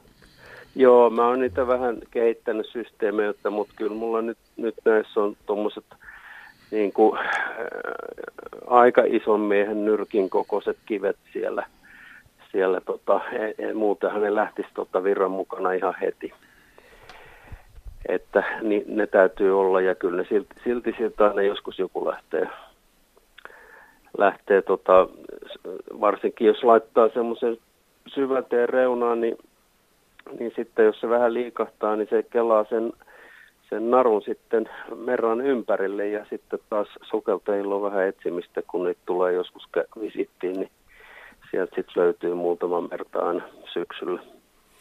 Sinä et ole Mutta siis pyytän... painot, on, painot on siis pakolliset, joo. Sinä et ole sitten käyttänyt tätä selkäsiimaa, mitä, mitä monilla vesillä käytetään, että on merrat 15 metrin välein, välein selkäsiimassa niin kuin pitkän siiman koukut. Joo, se on, se on varmaan ihan järkevä semmoisissa paikoissa, mutta tässä, tässä tapauksessa niin se ei, siellä on sen verran kaiken maailman virran viemää puuraatoa ja muuta, että ne olisi kyllä sitten heti, heti sitten narut niissä kiinni, että, että sitäkin kyllä kokeilin, mutta ei, ei ole hyvä tässä paikkaa. Hyvä, hyvä kokemus. Minä muistin saman tien sen, että tuolla Etelä-Saimaalla on semmoista louhikkoista paikkaa, mikä, mitkä, mitkä syö mertoja. Juuri siitä syystä, että selkäsiima sotkeutuu sinne kivikkoon. Joo, joo ja, jatahan olisi muuten paljon helpompi, mutta tota, mä niitä kokeilin, niin ei, ei, ei ole hyvä. Että sen takia mulla on aina yksi koho ja yksi, yksi tuota merta. Et mutta, mutta se, mikä sielläkin nyt tänään on todettu, niin tota, tosiaan ne aika moni niin, niin tä, tästä vuodesta sanoo, että tota, on poikkeuksellista, että lämpi, lämmin vesi, niin ravut on syvemmällä. Ja sitten toinen semmoinen outo ilmiö kanssa on se, että tota, varsin pehmeä kuorisia saattaa tulla vielä, vielä tässäkin vaiheessa, että tota, niiden tämä kuor, kuorenvaihto rytmi on vähän ilmeisesti tästä lämmöstä johtuen, niin sitten sit vähän erilainen kuin normaalivuotena. Luonto tekee ihmeitä kyllä, että me ilmeisesti joudutaan tottumaan siihen, että lämpimämmät vedet on meidän Päijänteelläkin ollut 26 astetta lämpimimmillään, niin kyllä se, kyllä se tekee sen niin, että, että muutoksia on tullut. Muutoksia on tullut joo. No tässä nyt on tietysti, että kun myllää on Tehisellä, niin, niin se on aika viileitä vettä tässä salmessa menee läpi, mutta, mutta, mutta siis kun puhuu koko päijänteestä, niin näin on, että lämmintä on vedet. Kiitoksia Arto tästä soitosta ja tuo varmasti monelle tuli yllätyksenä tuo, että noinkin syvältä noita rapuja voi pyytää. Täällä on kysytty paljon tästä ravu, rapujen pyytämisestä nimenomaan, mutta on sitten myös ravun käyttäytymisestä. Kun nyt tuossa puhuttiin noista merroista ja muusta, niin kysytäänpä tällainen Marion heittämä kysymys, että mikä merkitys on sillä, mihin aikaan vuorokaudesta merrat käy kokemassa? Eli pääsekö rapu merrasta ne ravut karkuun jostain syystä, esimerkiksi päiväaikaan? Kyllähän ne karkuun pääsee vanha-aikaisista merroista. Tuossa päivällä oli puhetta niin sanotusta kupumerroista. Nehän ennen vanhaa niin ne jokiravut meni mertaan ja sitten ne, kun oli syönyt tarpeeksi, ne löi pyrstöllä pari kertaa ja olivat merrasta ulkona, kun taivas paistoi sieltä ylhäältä ravun silmiin. Mutta kyllä nämä nykyiset muovimerrat, kaupalliset merrat, niin on aika hyviä pitämään rapuja sisällään. Ne on rakenteeltaan sellaisia, ettei ne kovin helposti sieltä ulos pääse. Toki aina joku karkaa ja mitä pienempi, niin sitten helpompi, helpommin, mutta sehän on hyvä vaan.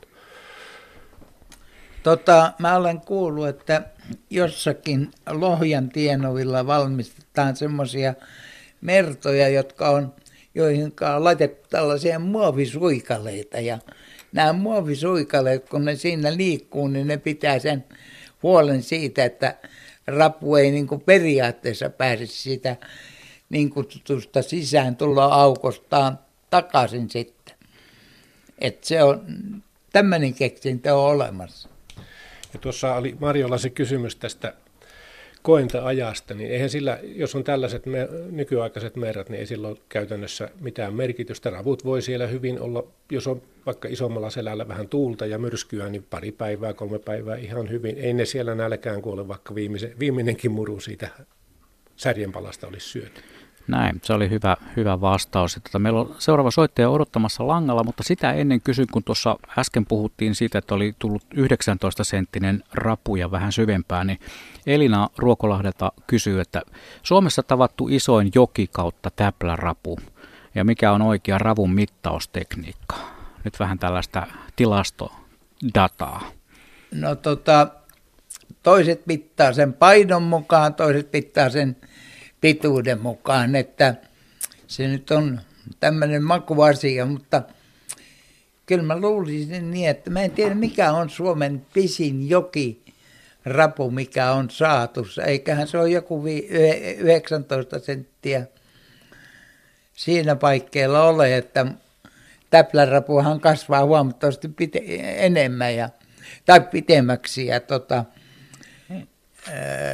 ne, niitä, kyllä 19 on jo aika mahtava rapu, että en osaa sanoa sitten, että mikä on suurin täplärapu, ellei Markku tiedä sitten. Joo, jos ihan tarkkaan muistaisin, mutta jotenkin mulla on semmoinen luku mielessä täpärvosta 19,6 senttiä. Mutta kysymyksen osa oli, että miten se mitataan. Niin kaikkein tarkimman mitan saa siten, että sen kärkipiikin laittaa nollakohtaan ja se rapuu selälleen sen mitan päälle, minkälainen mitta nyt sattuukin olemaan, ja sieltä ulommaisen keskimmäisen pyrstön levyn, takalevyn reunasta, ennen kuin siinä on semmoinen pienen pienet hapsut, niin sinne asti on se virallinen mittaustapa. Mutta tuota, jokiravun suurin on minun mielestäni kyllä joku vähän vaille 17 senttiä. Mutta tämä, tämä, tämä, tämä paino, tämä jätin, joka Sysmästä saatiin, oli yli 300 grammaa. Ajatelkaa. Joo, aikoinaan silloin kun ravulla oli, jokiravulla oli tällainen alamitta, niin me, me ravustajat tai me kotona tehtiin semmoinen rapumitta, eli työnnettiin se rapun nenä sinne hahloon ja sitten katsottiin tuleeko pyrstö yli, jos se tulee, niin se otettiin, jos se jäi vajaaksi, niin se laskettiin takaisin. Joo.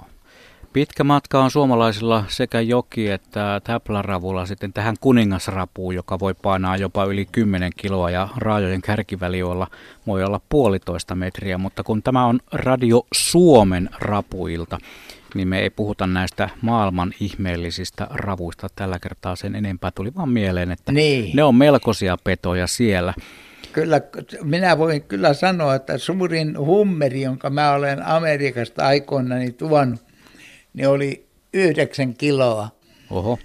Et se oli aika valtaisa, valtaisa hummeri, joka tuli ja, ja tota, me se keitettiin täällä kotona jo, jollakin tavalla, mutta se oli valtava hummeri. Yhdeksän kiloa. Näin me yhdistämme Lappeenrannan suuntaan puhelintekniikan avulla ja siellä meillä on Raine mukana lähetyksessä. Terve Raine. Terve. No niin, minkälaista rapuasiaa sinulla? No nyt noiden äskeisten kalajuttujen jälkeen, niin tässä niinku uskalla kysyä oikein mitään, mutta Anna semmoista, semmoista, semmoista, semmoista kyselisin, että mikä, mikä on tuota tämmöisen ravun reviiri. Et meillä on tuossa mökkipaikalla kahden ja puolen metrin päässä pikku saari, josta tota verkkoon jäi aikanaan tai toissa kesänä täplärapuja.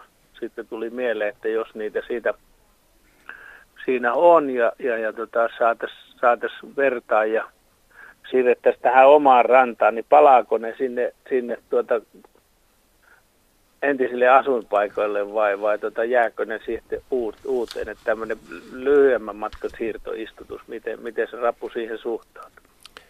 Ei, ei ole sellaista todettu, että ne palaisivat sinne kotipaikallensa. Tuota, taisin äsken sanoa, että silloin jos tulee kova paine populaatiossa, täpläräpopulaatiossa, niin kävelee kun... itsekseenkin jopa kolme kilometriä kesä, Joo, siitä oli, puhetta, siitä oli puhetta siitä kolmesta kilometristä, mutta se just, että siinä oli se populaation paine, paine sitten, että, että on, tulee ahdasta, mutta että tämmöisessä näet, jos ei ole ahdasta, niin, niin palaako? Mutta olihan sillä siellä saaren ympäristössä vähän ahtaampaa kuin siinä ihan tyhjässä paikassa. Mä luulen, että se on niin, ihan tyytyväisenä ruvennut syömään siinä lähellä. Jos on en tiedä, en tiedä, verkossa se oli Aaven verkossa. Että, et, et sen, sen takia tuossa mietittiin, että pääsisi helpommalla tässä ravustamisessa, jos täältä ympäristöstä vähän poimisi niitä ja sieltä somaan rantaan. Eiköhän tämä liene kaikilla ravustajilla semmoinen vakiotemppu, että ne alamittaiset lasketaan, lasketaan laiturin viereen, viereen ja sitten jaha, pyydetään jaha. seuraavana päivänä pois. Seuraavana Selvä. vuonna pois. Selvä jatkamme, jatkamme sitten tätä pyyntitoimintaa. Näin on, ja me jatkamme tätä Hyvä. lähetystoimintaa. Kiitoksia Raini soitosta. Kiitos, kiitos, morjens. Meillä on reilu puoli tuntia aikaa vielä tässä puhua rapuasiaa. Ja täällä muuten Tarmo Laitinen kertoo lukeneensa jostain 30-luvun luontokirjasta, että rapu voi yöllä nousta maalle syömään tai ylittää kapeita kannaksia maata pitkin. Onko tämä totta? Kyllä se on totta. Silloin 60-luvulla, kun Ruotsiin tuotiin ensimmäiset täpärevut, tai se tapahtui 59, niin tuonne Rögleen, taisi olla niin kuin Lundin lähellä tämmöiset lammikot, niin siellä yllätys, yllätys, kun populaatio kasvoi hirmuiseksi ja ravut ei päässyt sieltä karkuun, niin nousi maalle ja söi ruohikkoa noin puolen metrin päähän rantaviivasta ihan paljaaksi, että sitten kun on oikein tiheitä, niin kyllä ne nousee maallekin. Ja minä olen tavannut kerran semmoisessa paikassa, missä oli huonot olosuhteet, niin, niin, niin maantiellä ravun kävelemässä määrätietoisesti, tai en tiedä oliko hänellä mikään määrätieto, mutta sen, siltä se näytti niin poispäin tuosta lammesta, missä oli aika äkkänen vesi.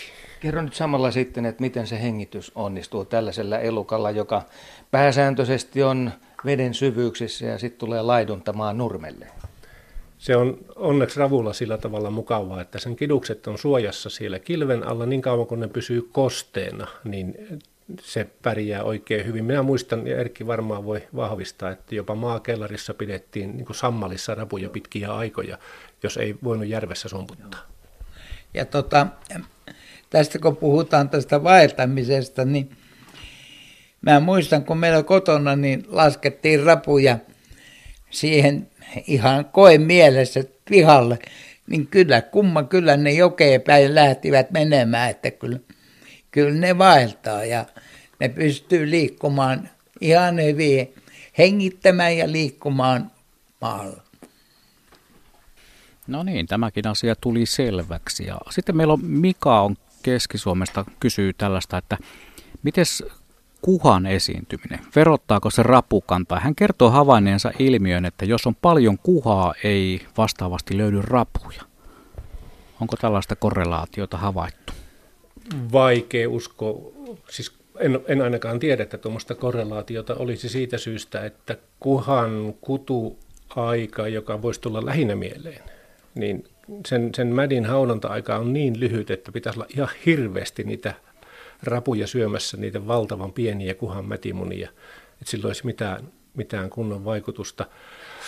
Tuota, jotakin välillisesti tietysti saattaisi ajatella, että jos on oikein paljon rapuja, ne on syönyt sieltä kaikki heinät, eli kuhan kutualustat pois, niin, niin tuota, voisi olla, mutta en oikein usko.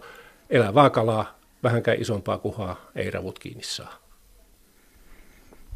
Selvä. Tämäkin asia tuli selväksi ja näitä viestejä ja kysymyksiä voi laittaa edelleen rapuiltaan radio.suomi.yle.fi sähköpostilla tai sitten sieltä meidän yle.fi kautta Radio Suomi lomakkeella. Oikein mainiostihan näitä viestejä ja kysymyksiä on tullutkin ja edelleen meille voi soittaa.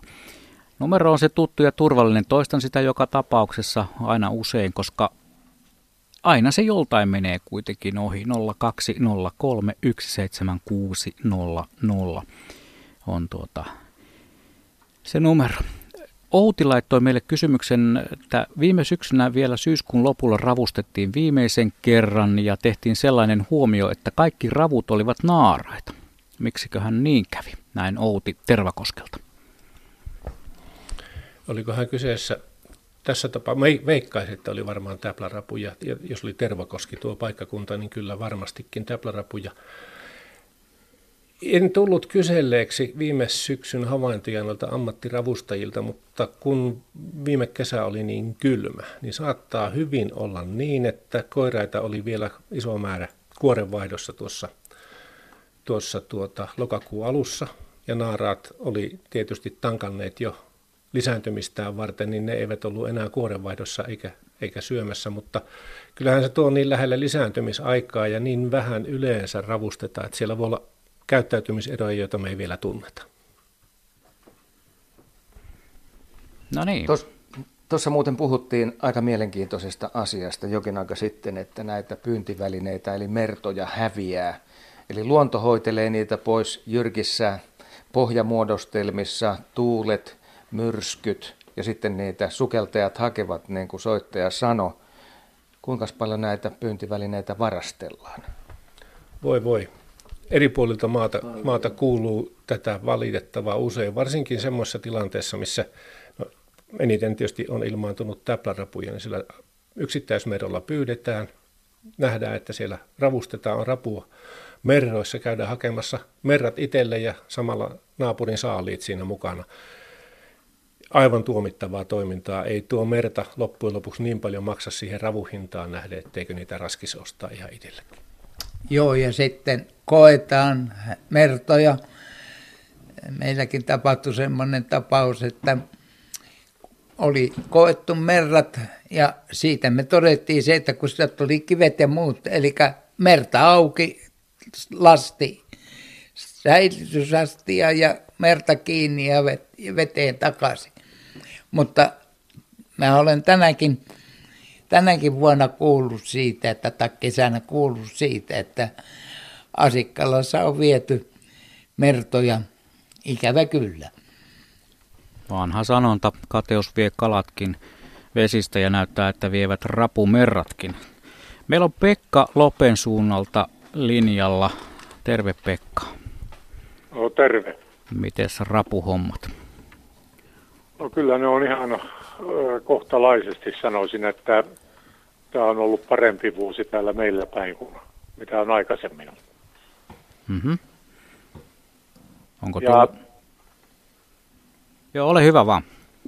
Joo, ja mulla kysymys olisi ollut se, että tänä vuonna olen kiinnittänyt huomiota siihen, että on rapuja, joilla toinen, toinen saksi on normaali tai voi olla hiukan vahvempikin ja toinen on sitten pieni niin kuin kynsisaksi tavallisen saksen rinnalla, että kasvattaako rapu, jos se vaikka tappelussa kadottaa, tois, menettää toisen saksen, niin kasvaako siihen uusia vaivanen tilalle vai onko tämä jotenkin perinnöllistä? Ja vastasi ihan itse tuohon, tuohon tuota, omaan, omaan kysymykseen. Kyllä, tuota, semmoisissa vesissä, missä oikein paljon on rapuja, niin tämä on ihan tavallista, että siellä muutamalla prosentilla, aika monellakin saattaa olla tämmöisiä saksivaurioita. Saksi puuttuu kokonaan tai on tuommoinen pikkunen. Kun se katkee, niin se regeneroituu, eli biologin kielellä se kasvaa uudelleen, mutta ei koskaan yhtä isoksi kuin alkuperäinen. Ja, ja tuota, siinä on vähän muotohäiriöitä ja kaikkea muutakin sellaista. Ja tietenkin sitten, jos hirveän paljon myös ravustetaan, eli merroista päästellään pikkurapuja, kopistellaan vähän kovin otteen ulos, niin siinä tahtoo saksia irtoilla. Se on ikävä juttu. Ja, ja sitten jos ollaan ravustamassa silloin, kun on paljon pehmeäkuorisia rapuja, niin tietysti silloin sakset tippuu ja saksia tippuu ja muitakin vaurioita tulee, jos on pehmeäkuorista paljon merrassa. Kerros vielä, jos ravulla on yksi saksi ja se toinen puuttuu, niin se kuitenkin pystyy toimimaan. Sehän on kuitenkin sen työväline. Raaja, jolla tehdään kaikki asiat. No sillä tehdään hirveän paljon asioita. Kyllähän tietysti etumaisella kävelyraajaparillakin ruokaa sinne suu hampaisiin viedään. Tämä on lähinnä pyyntiväline ja pitelyväline nämä sakset. sakset. Ja tuota, äh, kyllähän se koiraalla tietysti tekee elämän vähän hankalaksi, varsinkin silloin syksyllä paritteluaikaan, kun, kun jos on naapuri saman tytön kimpussa, jolla on kaksi sakseja ja itse yrität yksi saksi sinä, niin tietäähän siinä kuinka, kuinka hommassa käy. Ja paritellessakin näillä saksilla on suuri merkitys. Että tota, Kyllä mä veikkaan, että sillä on monia haittatekijöitä. Sen takia se varmaan on tämä regeneroituminen kehittynytkin evoluution myötä. Näin. Oliko, no, kiitoksia. Pekka, tämä hyvä vastaus sinulle. Joo, kiitos paljon. Kiitoksia Pekka soitosta 0203 17600 on nuo meidän maagiset puhelinnumerot. Mirjami vastaa tuossa lasin takana puheluihin ja Vielähän tähän lähetykseen kerkiää 25 minuuttia on aikaa. Kari kysyy Tuusulasta mielenkiintoisen kysymyksen, että onko tiedossanne sitä, onko rapumerran värillä väliä? Hän kertoo, että ei ole saanut sillä sinisellä merralla, mitä kaupasta saa, mutta ruskealla on tullut rapuja. Onko se vaan sattumaa vai, vai sitten onko värikoodilla mitään merkitystä ravun suhteen?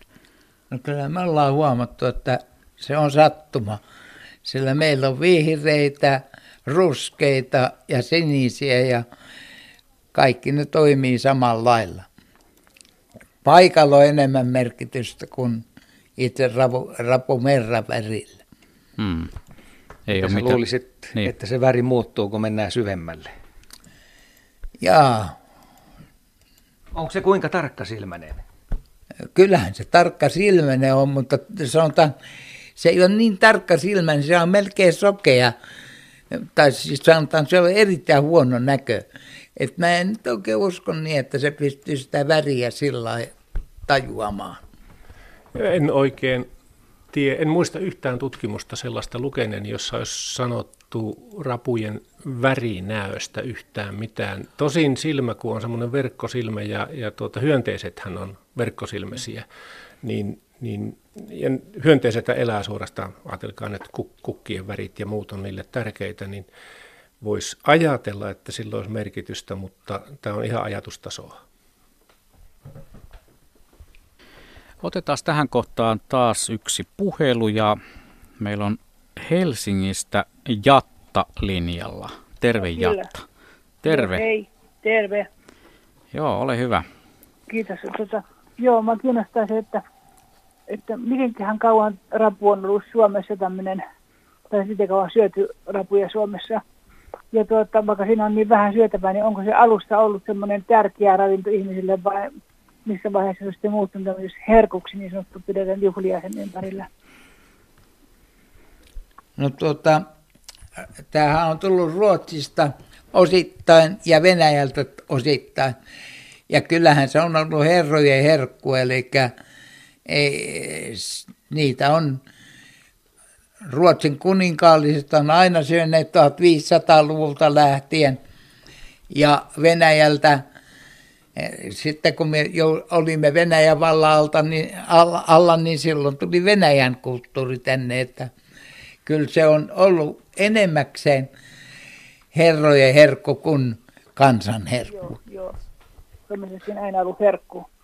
Näin, näin varmasti herrojen herkku on. Minun tuli väistämättä mieleen semmoinen vanha kirja, jonka luin hirmu kauan sitten. Jalmari Finnen, tämän kansatieteilijän kirjoittama kirja Fallesmannin arvosta. Ja ne keitti siinä kirjassa rapuja ihan niin kuin tuo Erkki joskus sille Hietaman rannalla. Joo. Muuripadassa. Just, että se on ollut aina herkku täällä. 1800-luvulta lähtien, ei sen kauan. Onko se ollut tavallisen kansan äh, kuitenkin ravinto jossakin mielessä vai onko se ollut vain niin tämmöinen todella herrojen herkku? Kyllähän, sitä, kyllähän tietysti ravustajat itse ovat sitä aika kauan, kauan syöneet, mutta kun rapu oli niin arvokas silloin 1800-luvun loppuvuosina, niin, niin, niin, niin minä veikkaan, että ne sai rautakiskot allensa ja matkusti Pietariin tai laivassa, laivassa Saksaan, kun ei, ei niitä raskittu syödä. Mutta noin varovasti arvioiden, niin kyllähän kaupassa edelleenkin täplärapu ja jokirapu valmiiksi keitettynä, niin eihän se nyt mitään halpaa ole. Ei ole joo, ja näin kun on katsonut sitä tämmöisen tutkimuksen linssien lävitse, niin, niin, niin kyllähän Suomen rapumarkkinat ovat täysin kehittymättömiä, että tällä hetkellä Mä kuulin muutamalta ravustajalta, että kohtuullisen hyvin on todellakin tullut ja on jopa myymätöntä rapua ja hintahaarukka maan eri osissa on ihan tolkuttoman hyvin. Että ainakin logistiikka ontuu, jos ei muuta. Näin. Kiitoksia Jatta soitosta. Tuosta logistiikasta ja rapujen kuljettamisesta tulee mieleen joskus junnuaikoina. Meillä oli naapurissa sellainen setä, joka osti kaikki saamamme ravut ja pisti ne sitten isoihin sankkoihin tai tällaisiin saaveihin ja kuljetti autolla Helsinkiin. Helsingissä oli huomattavasti parempi hinta ravuilla ja eihän meille pikkupojille tarvinnut mitään juuri maksaa niistä ravuista. Eli, eli on sitä ainakin joskus harrastettu pienessä mittakaavassa. Ja kun tuossa äsken Jatta kysyi siitä, että onko se rapu ollut niin kuin, miten kauan suomalaisissa pöydissä, niin pysytään tässä ruokailu puolessa nyt ei puhuta siitä, mitä ravut syö, vaan mitä rapujen kanssa syödään. Junnu nimimerkki kysyy, että mitä suosittelette rapujen kanssa syötäväksi, että saa mahan täyteen, kas kun rapujuhlia suunnitellaan? No tuota, tietysti rapu on se pääasia, mutta riippuu siitä, kuinka paljon näitä rapuja on per henkilö.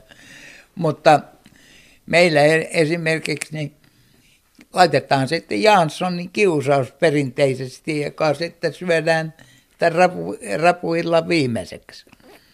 Et kyllä, kyllä se vaatii jonkinlaisen muun, koska paahtoleipä, jota käytetään hyvin usein rapujen kanssa, se ei hirveän täyttäväksi tee, ellei syö sitten kovin montaa leipää. Et kyllä, kyllä, se on, kyllä se on niin, että joku, joku ohesruoka siinä olisi kyllä suotava.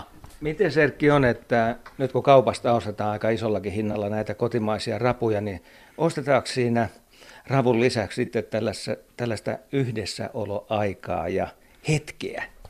No kyllähän rapu, rapujuttu on, on nimenomaan tällainen yhdessäolohetki, jolloin lauletaan, pidetään puheita ja niin edelleen kyllä, kyllä se on enemmän hetki kuin syöntihetki. Niin, ja syöminenkin on aika hidasta puuhaa. No se on aika hidasta ja, ja tota, siinä hyvin paljon ehtii keskustella naapurin kanssa tai koko pöytäseurueen kanssa.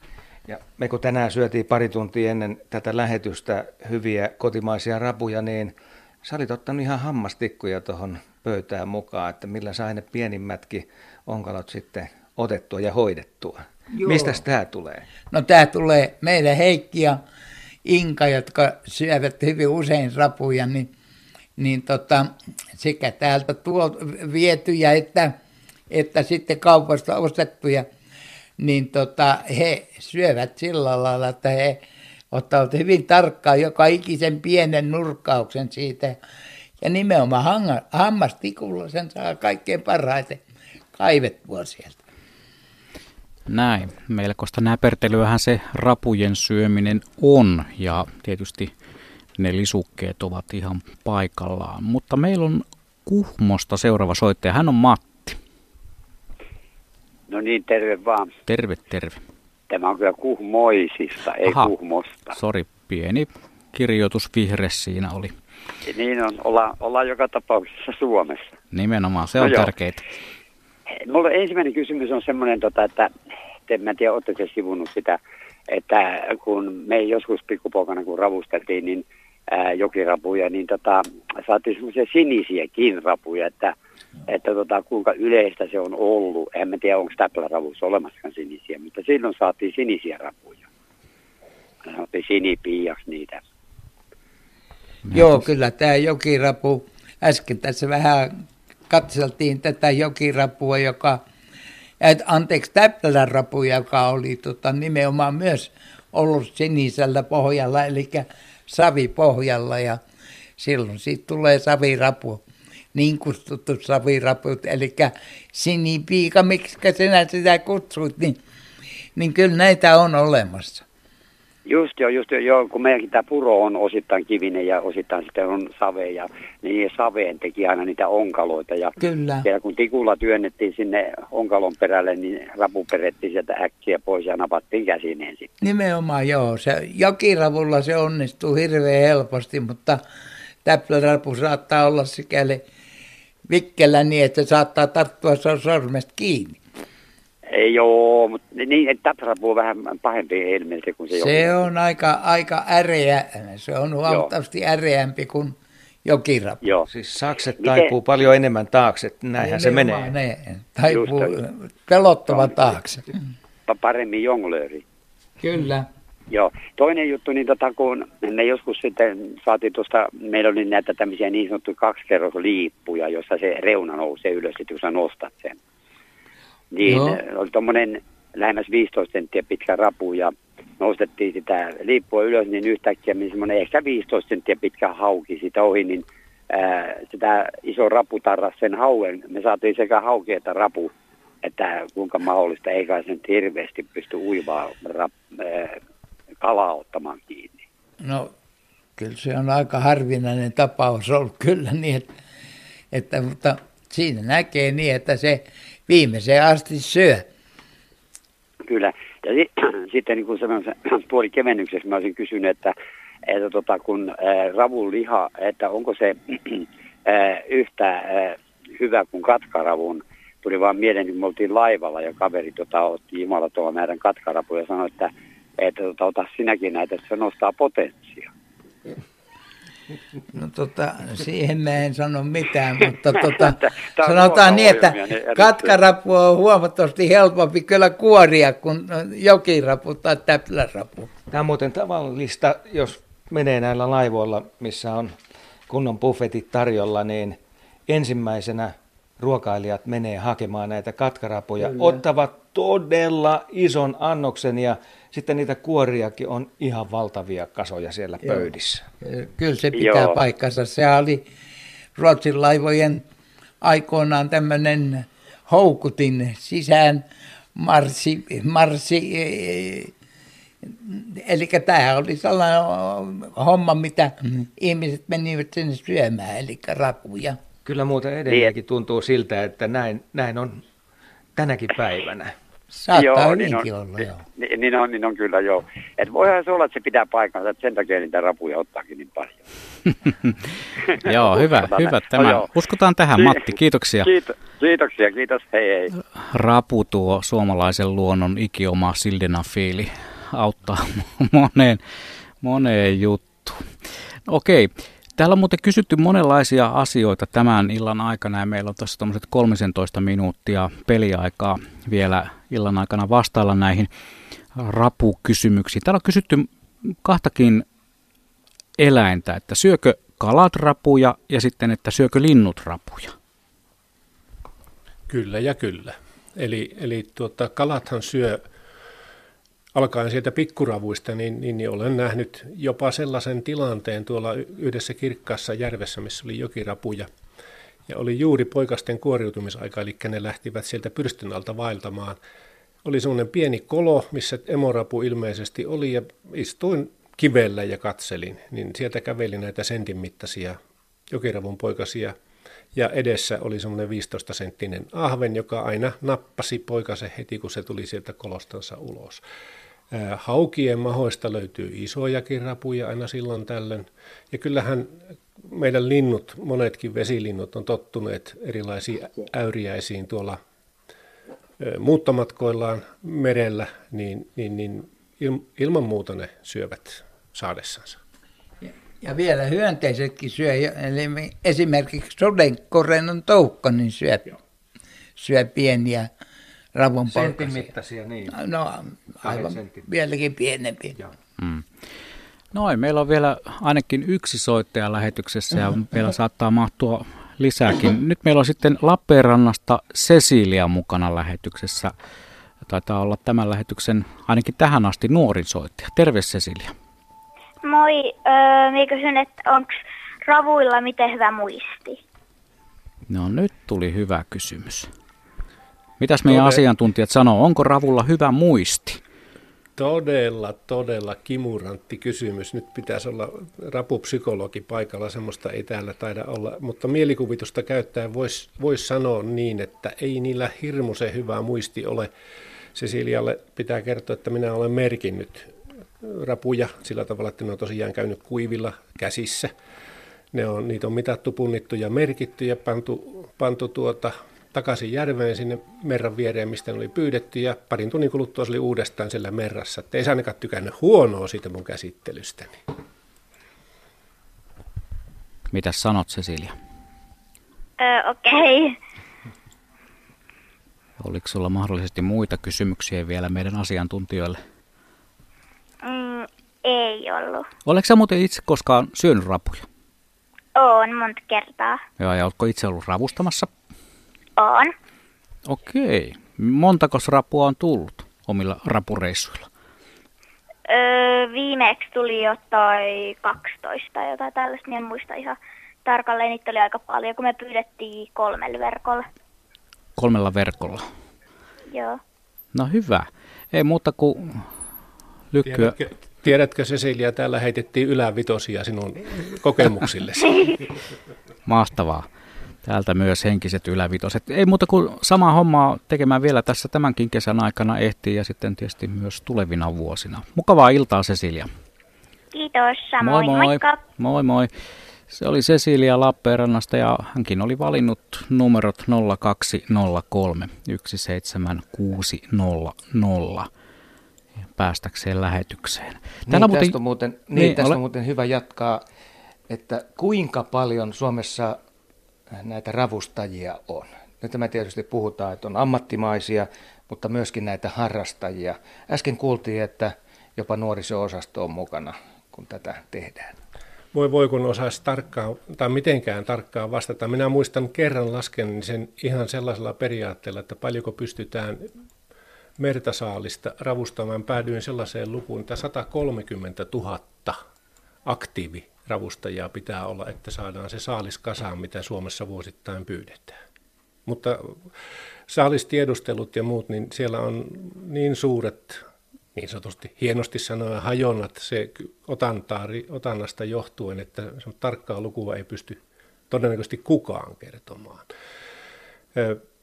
Oikeastaan paras lähestymistapa voisi olla, että jaetaan tuo vuotuinen rapusaalis sillä, että paljonko merralla keskimäärin noin 30 ravustusvuorokauden aikana, mikä on se keskiarvoinen saadaan, ja, ja, ja sitä kautta niin mä muistan laskeneni, siitä on jokunen vuosi aikaa, niin 130 000. Keskimäärin otetaan vielä, että paljonko se lupa maksaa per merta? Sehän vaihtelee hirveästi, mutta tällä seudulla se on tuolla vitosen, kolmen euron vitosen paikkeilla. Pitääkö ihmiset sitä korkeana? Minun mielestäni ei. Tuossa juuri Padasjoelta yksi, yksi tuota, tuttuni kertoi, että lupamyyntimäärä ei ole laskenut. Eli vaikka se alkupuumi täpläravun ilmaannuttua oli tietysti iso ja silloin oltiin valmiita maksamaan mitä tahansa, niin maksetaan saman verran se 3-5 euroa edelleenkin. Ja vielä on huomioitava se, että kalastuskortti pitää olla, kun ravustetaan, niin se vaatii sen kalastuskortin. Eli valtion kalastusluvan. Ja vesialueen omistajan luvan tietysti. Joka tapauksessa siis kalastajia on paljon enemmän kuin ravustajia. On, on, on, on ehdottomasti enemmän. Mutta miten tämä homma saataisiin sillä tavalla kääntymään, että tästä tulisi sellainen kaikkien yhteinen harrastus, niin kuin kalastus on tällä hetkellä? Väistämättä tulee aina toi hinta joka paikassa vastaan, että jos on valmiista saalista kyse, se on hiukan kallista ja tietysti jos näitä mertoja on paljon ja 5 euroa per merta, niin äkkiä puhutaan sadasta eurosta per pyyntikausi. Joo, mutta sitten jos ravun hinta on sellainen, että kaksi, kaksi semmoista 11 senttistä rapua on sama kuin se merran hinta ja merran kestoaika. Sekin me joskus tutkittiin, tutkittiin kyselemällä ammattimaisilta ravustajilta viidestä seitsemän vuotta ammattipyynnissä, missä tosiaan ravustetaan 60 vu- tuota päivää vuorokaudessa, niin kyllä siinä pitoaikana tulee aika paljon suurempi saalis kuin, kuin mitä se merran hinta ja luvan hinta. Näin, seitsemän minuuttia ja sitten kello on 20 ravut on sitten käsitelty tältä kerralta, mutta Herkko on meidän seuraava soittaja varmaan tämän lähetyksen viimeinen ja hän soittaa Janakkalasta. Terve Herkko.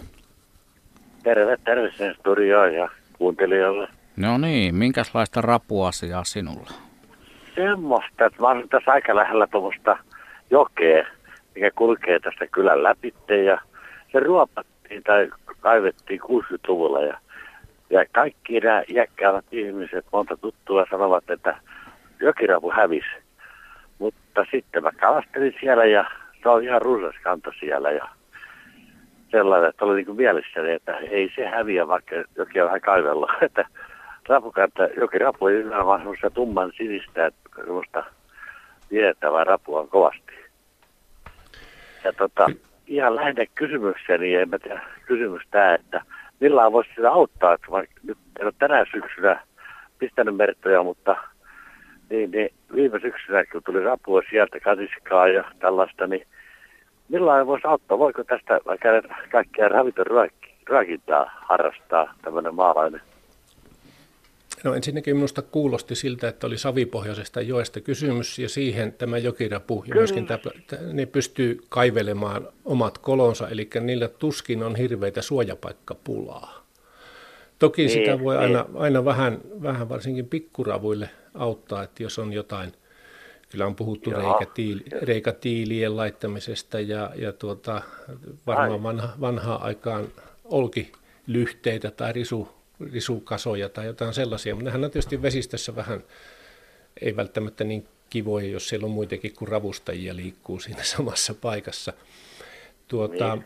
Kyllähän se, mun tulee mieleen muuan, muuan tuttu tuolta Oulun pohjoispuolelta, jossa on tämmöinen joen ruoppaushanke Joo, suunnitteilla, niin siellä tuota, otetaan rapuja varmuuden vuoksi sivuun siitä ruopattavalta alueelta, pidetään sumpuissa ja, ja palautetaan sitten sinne ruopatulle alueelle. Ja ne kyllä, se, sekin onnistui. Tiedän Pohjanmaallakin käytetyn tätä tapaa. Aha, selvä, joo.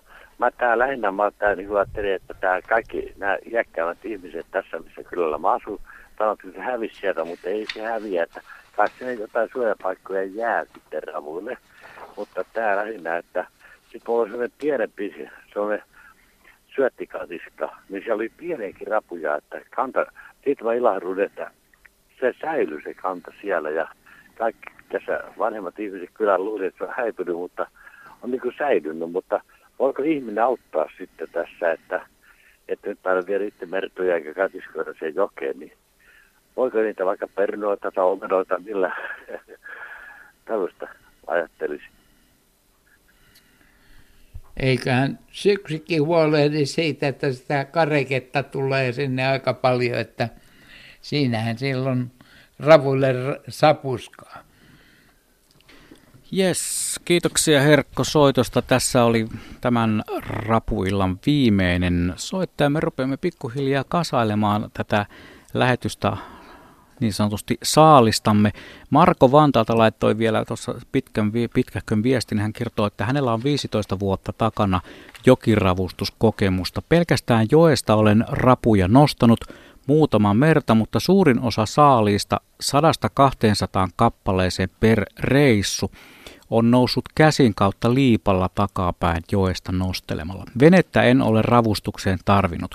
Syöttikala tikulla joen pohjaan ja kahden tunnin välein kerätään taskulampun valossa ravut kyytiin. Myös kiven koloista ja rapujen pesäreijistä sormea täkynä ollaan käytetty. Näin siis Marko Vantaalta. Käsityötä. Näin tehtiin hietamallakin aikoinaan, että keppiravustus. Tässä on meillä pari minuuttia lähetysaikaa ja nyt Erkki Norel, sä saat kertoa sille lyhyesti, että jos haluaa rapuilla viettää, niin mitä, mitä kaikkea siihen kuuluu? No joo, ensinnäkin siihen kuuluu ne ravut, jotka pitää sitten keittää tai sitten ne ostetaan keitettynä, mutta vettä kolme litraa, puolitoista desiä, 1-1,5 desiä suolaa, merisuolaa. Aika hyvä suolaus. Ja sitten tilliä, kaksi nippua tilliä ja kolme palaa sokeria. Siinä keitetään 25 rapua. Ja keittoaika on noin 80 minuuttia. Ja tietysti niitä voidaan maustaa sipulilla, mustapippurilla, valkopippurilla, maustepippurilla, oluella, valkoviinillä ja, tai kuivalla serrellä. Mutta nämä on semmoisia asioita, jotka kukin tekee makunsa mukaan.